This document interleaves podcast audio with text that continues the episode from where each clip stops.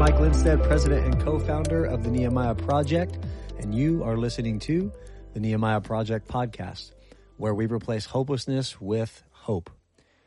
Well, Chad, here we are again, trying to understand the purpose of life from the book of Ecclesiastes. And we got a lot to talk about today, don't we? Mm-hmm.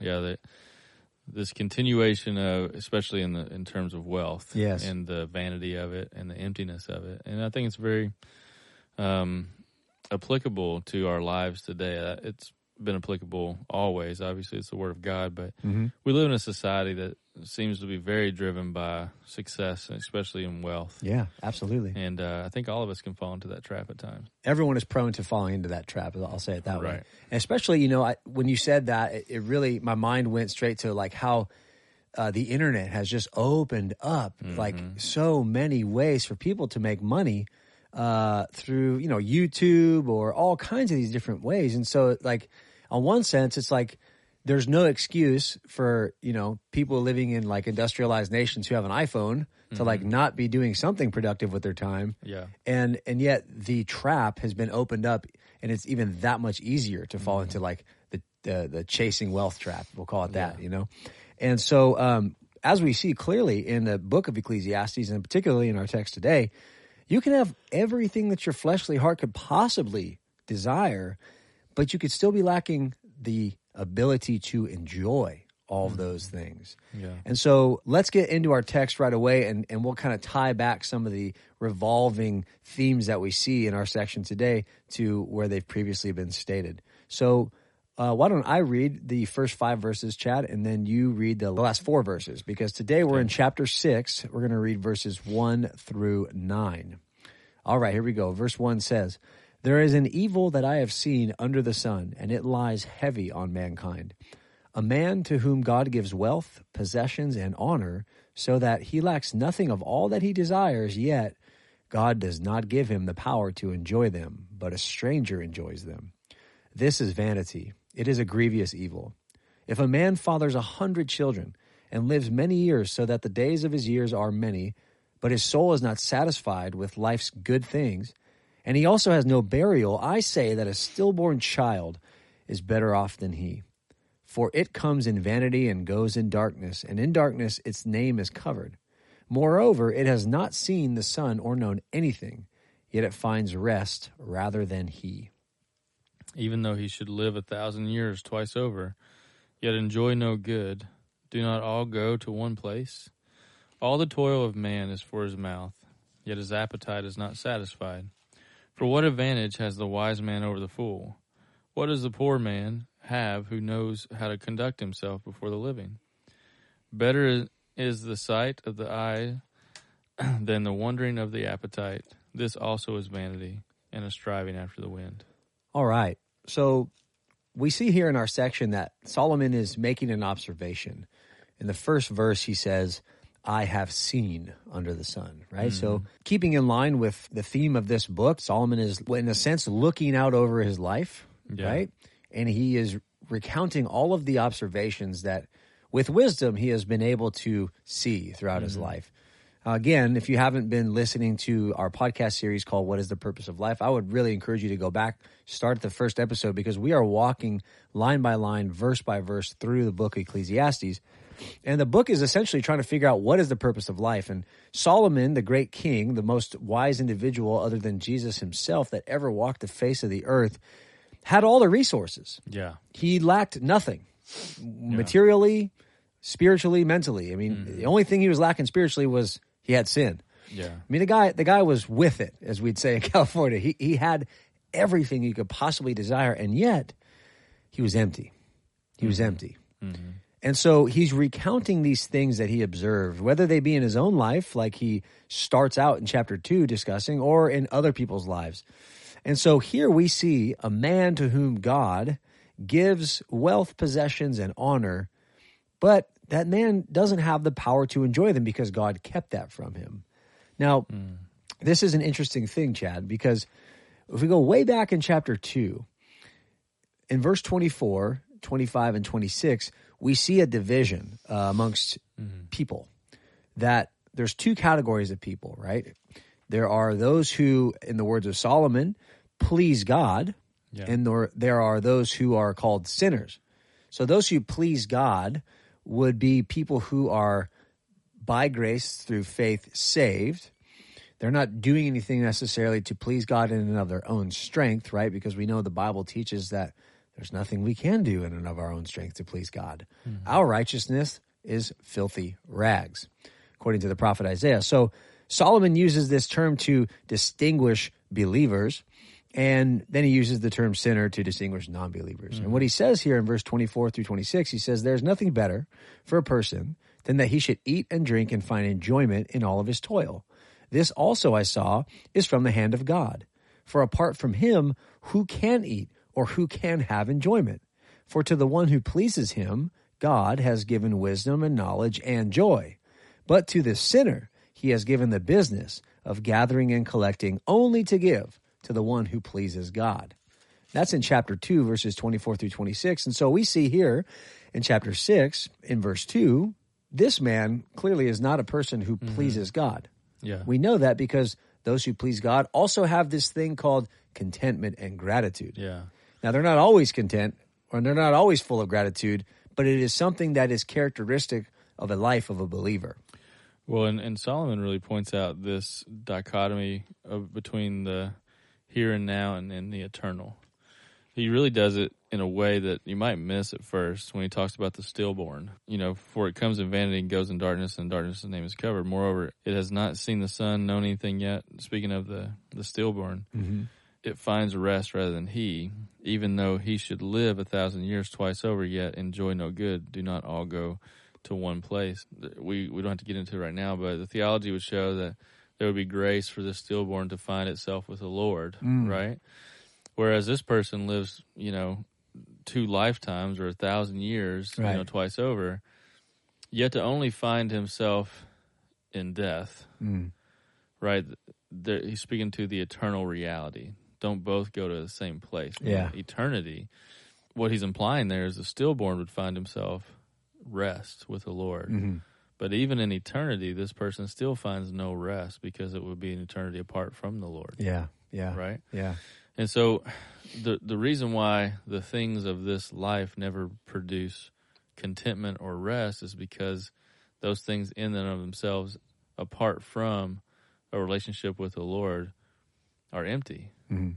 And we already are living in death apart from Christ now. Ephesians two would tell us that we're dead in Yeah. our trespasses and sins Right. and death would be what we find eternally apart from Christ as well in Mhm, hell, right? That's the reason why Solomon can say all these things about all all possessions and everything is nothing within them have any eternal value. That's They so good. They don't go anywhere, Yeah, right? that's so good. and they have no life now because you're not connected eternally with the eternal God who created you either. Right. You know, that reminds me of two things. Like, number one, John the Baptist, when he's talking in, in John chapter 3, he's talking about the ones who believe uh, in the Son of God, you know, will be delivered from the wrath that is to come. But those mm-hmm. who do not believe, the wrath of God remains on them. You mm-hmm. know, and that's that's really, really revealing about Right. the current status of our existence, right? Mm-hmm. W- Big news flash for for everyone. This whole thing called time and space is currently experiencing the wrath of God. Hmm. Like not in its fullness, hmm. obviously. If we read Revelation, we'll see that. But sin is here because Adam and Eve disobeyed God and God cursed the ground, cursed the whole creation. Right. So that's like number one, right? That's kind of something that you brought up. So like people who aren't um, believers, hmm. right? They, yeah, of course they're always searching, but but none of this none of this leads to eternal life. Nothing here apart from Christ leads to eternal life. Mm-hmm. Nothing here apart from Christ can even come close to the same effect as the the mm-hmm. pleasure that comes from worship of God. You know, and then the second thing that I thought of. Um, I actually totally forgot. Well, I'll, So go ahead, I'll Paul. jump I'm trying to figure it out. when you were speaking of John the Baptist, another place we see that same idea is in John chapter four with the woman at the well. We talked about mm. this earlier, Yes. where she's coming to this well. To give you a little background, she's a Samaritan woman. She's living in sin. She's had multiple husbands. The one she's living with currently is not her husband.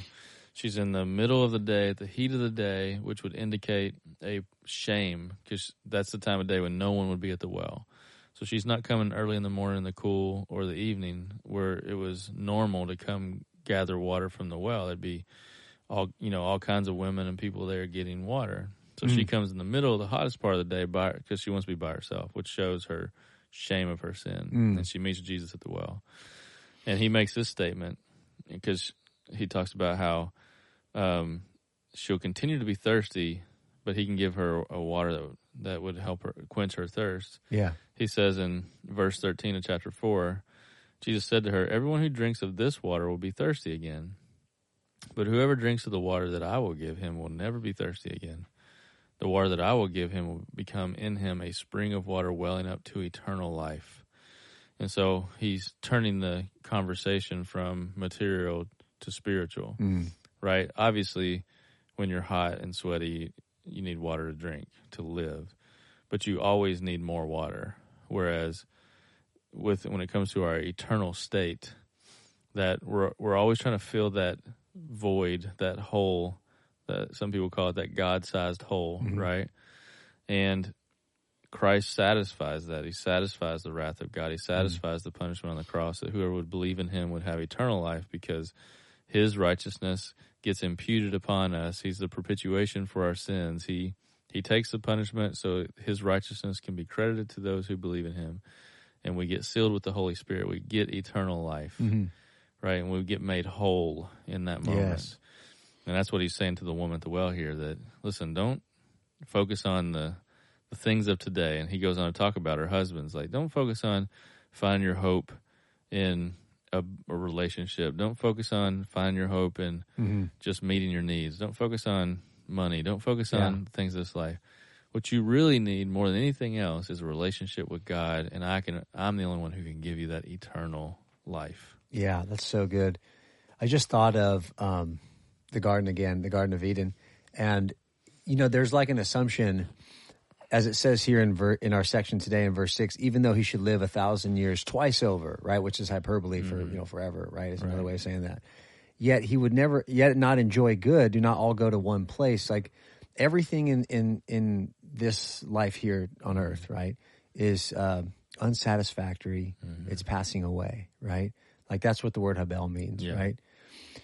And there's there's an assumption that like if we just you know if we could like live longer, mm-hmm. right, then then we would enjoy. We'd have more time to enjoy this life, and like that's a faulty assumption to make, right? Like if we live longer here, we're just going to experience more of the suffering and and and unsatisfactory nature of all Right. the thing vain things that are here. Right. And so, you know, I, I was I was reminded of the garden. You know, like when Adam and Eve sinned, God says right before He banishes them from the garden, He says that He needs, you know, if they reach out and and grab from the tree of life and eat of it, they would live forever. And like even the grammatical thing there is like a dash. You know, it kind of cuts up cuts off and he goes straight to action. But the idea is there's like they could live forever in their sin and be eternally cut off from God, right? And so he banishes them from the garden in an act of grace and judgment. It's it's perfectly balanced there, you know. Right. And um, we've mentioned this before in this podcast, but like the whole transhumanist movement, their stated objective is eternal life, right? Yeah. That would be horrible. Right. You would not want to live eternally here without God. Right. And this book proves it, you know? Mm-hmm. That would be a horrible thing. Like that would be the worst possible thing ever. Right. And yet man in his in his pride thinks that that's the best possible thing, you know? You see that in movies too, all the time. Even even a lost person seems to understand that deal. This is going to sound funny, but have you seen the Jungle Cruise with The Rock in it? Mm-mm. It's a new Disney movie. Okay. It's based on the ride. It's actually pretty well done. It's kind of like an Indiana Jones meets. They get this curse, right? And he's been living for like a thousand years Yeah. right at this point and he it's revealed like he's trying to find this tree because he just he just wants to be done Mm. like he doesn't he doesn't want to live any longer like Yeah. he's, he's seen everything he's lived through a bunch of stuff and he's just tired hmm and it's like isn't it funny how even that idea of living forever which he is he doesn't want to Yeah. do that Yeah. it, it really does stretch our understanding um, because we can only understand things in the passage of time. Mm-hmm. Whereas God is not bound by time, and eternity, for all we know, is not either. Right? There's no mm-hmm. time in eternity. It's it's the continuous like presence. You know, mm-hmm. it's like, it's a constant in the now. You know, there's no passage of time in eternity. Like Right. one does not grow older in eternity. You know, Right, right. so we don't have like yeah you if we're thinking about it as a passage of time, we would get tired of it, but it's not that. It's the continual being in the presence of God now. Right. Uh, I, I'm not even going to try to quote, but C.S. Lewis wrote a really good quote on eternity. And um, if you guys out there listening are familiar with C.S. Lewis, you'll know what I'm talking about. So I'm not going to try to quote it. But the point is it, that he kind of tries to convey is, is it, there's no passage of time. And so, yeah, I mean, if we're trying to live forever, if the goal is to live forever, but it's here and now, we're going to be forever chasing the carrot on the stick, like we've talked about before in, in this podcast series. And in verse seven here, Solomon is making another allusion to that. He says, All the toil of man is for his mouth, yet his appetite is not satisfied. Mm-hmm. Right? Which is to say, you know, we toil, we work really so we can eat food and have shelter and clothing. I mean, if we have those three things, like mankind is going to be, his basic needs will be met. And so that's essentially the basis for us going to work, right? Mm-hmm. In our fleshly, you know, understanding of it. Um, and you know, again, going back to a section that we have harped on quite often in this series, but it's extremely important, is chapter three, verse eleven, where where Solomon says, "God has made everything beautiful in its time. Also, He has put eternity into man's heart." Yet, so that he cannot find out what God has done from the beginning to the end. And again, that word eternity is the Hebrew word olam, which means concealed, a vanishing point, always, or literally eternity. Mm. But the idea is that man is perpetually chasing a vanishing point when it comes to understanding his life. And apart from knowing God, one will never satisfy his mm-hmm. desire to understand. He'll never be able to truly know it. That's what Solomon's really getting at when he says he cannot find out what God has done from the beginning to the end. Yeah. Like we have all of these theories about how the universe was started, right? The Big Bang theory, there's multiple universe theories, there's parallel universe theories, there's like all of this crazy stuff. Right. And like, you know, the stereotypical like you know, atheist agnostic scientist is like so confident, you know. Like mm-hmm. there's always like, well, we have a sm- no, a margin of error, but we're quite confident. Right. It's like, dude, you don't have any idea, mm-hmm. right?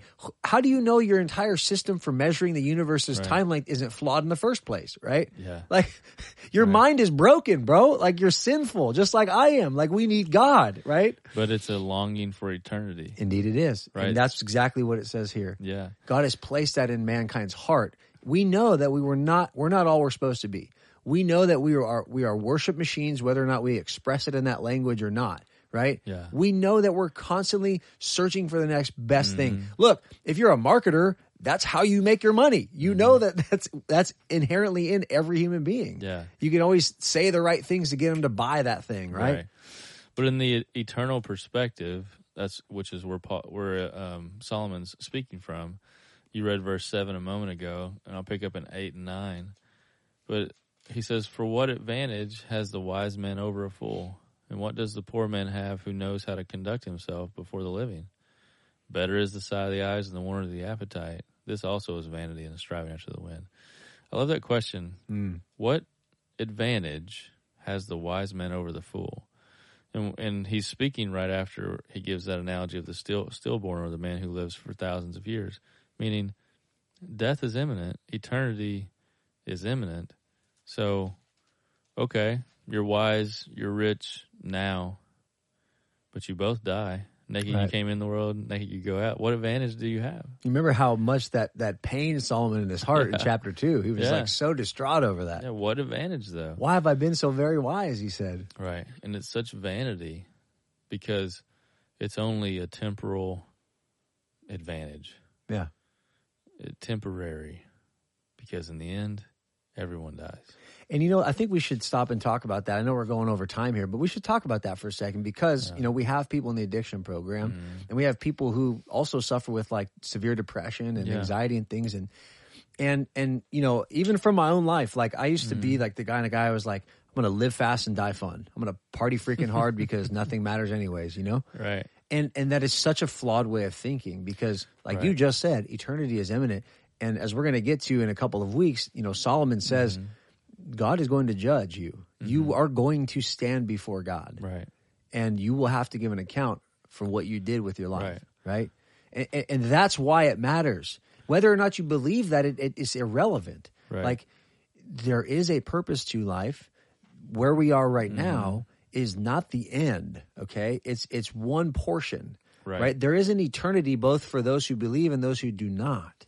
And those Mm-hmm. who believe in Christ, who put their faith in Christ as their righteousness, which is to say, their their um, their merit before God. Okay, their their their rights, their basis for a right relationship to their Creator. Those who believe will spend their eternity with God, experiencing His grace, His mercy, His love, His joy, all the the the the things that one would want to experience. Right mm-hmm. those who do not believe in Jesus Christ, those who do not um, put their faith in Christ as the basis for their right standing before God the judge, they will mm-hmm. not experience anything positive coming from God. They will only experience perpetual wrath Right. because of the decision that they have made, right? God is going to hold you responsible. Mm-hmm. Okay, look, for those theologians out there, okay, we, I know the sovereign gospel. I understand that God is the one who initiates salvation from beginning to end. I get that. However, we have to make a decision at some point, mm-hmm. right? Mm-hmm. So focus on that. Yeah. what is the decision you are making? Right. you know so so that is the reality and so bringing it back to to the point if you are one who is in that mindset of mm-hmm. well i'm going to live and drink today for tomorrow we die right think again Right. like understand you may mm-hmm. be being deceived you are being deceived Right. Well, there's a reality and there's a hope in eternity. I'll start with the reality. Truth is true whether or not you believe it. give you an example. Gravity is a fact and a truth. You may believe that it doesn't apply to you and you can fly. However, if you go out and jump off a 10 story building, you will come face to face with the reality that you're wrong. right? You will Indeed. fall. You will fall to your death, right? Yes. Whether or not you acknowledge that before that point or not. I give that example to say eternity is not void or nothingness. Eternity has a truth to it. Yes. Whether or not you acknowledge it as such. The one that has the there's nothing anyway, so I'll just party it up and then I'll die Mm-hmm. is not believing in the reality of a eternal God who is true and that there's an eternity to answer for Mm-hmm. whether in heaven or hell. Mm-hmm. It's true whether or not you believe it. However, there is a hope because the truth is every knee will bow, every tongue will confess that Christ is Lord. Philippians, Philippians 2, whether you believe it or not. Mm-hmm. Even the demons believe and shudder, James mm-hmm. tells us, right? So that's a reality. So you should really wrestle with what you believe about that reality. But for those that would believe in Christ and believe in an eternal God and put their faith in his son who sacrificed so that we could be brought back into a relationship with him, there's an eternal hope, mm-hmm. which also gives value to the here and now. Mm-hmm. Right? So those who chase the things of this world without acknowledging God have hopelessness now and forever. Whereas those who would put their faith in Christ have contentment now because they are in relationship with God now and forever. Mm-hmm. So everything gives greater meaning, right? Mm. So the chasing, the success of money no longer becomes chasing after the wind or vanity. It becomes stewardship of God's mm-hmm. possessions and a tool to advance His kingdom and the gospel. It brings worth Yes. and And to purpose. that, and purpose to that, and contentment in whatever God would allow you to have. Mm-hmm. Right? It brings value to your work. It brings value to your relationships. It brings purpose to everything mm-hmm. because God is what brings purpose and hope to everything because He is the holy Creator. That's that's wonderfully that said. make sense? That's wonderfully said. So, the idea of the gospel is not just about death, but it's about now as well, right? It brings life now. We can worship in spirit and truth now. The abundant life. Yeah, The abundant what Jesus truly meant by the abundant life Right. is everything you just said. exactly. That is it right there. hmm That is it right there. That's where Paul can say, I'm content in everything, right? Philippians Mhm, 4. And mhm. you can say in Philippians 1, to live as Christ, to die as gain. If I'm here, it's to advance his kingdom. If I'm gone, it's to be with him. Either way, it's good. Yeah. Well, we'll end it there. Yeah. We thank y'all for listening to another episode of the Nehemiah Project podcast. If you like the podcast, subscribe, leave a comment, follow us on Facebook, check us out on our website at tnproject.org. If you'd like to see this podcast continue or this ministry expand, feel free to click the donate section of our website and get involved financially. Thank y'all, and we'll talk to you soon. Bye.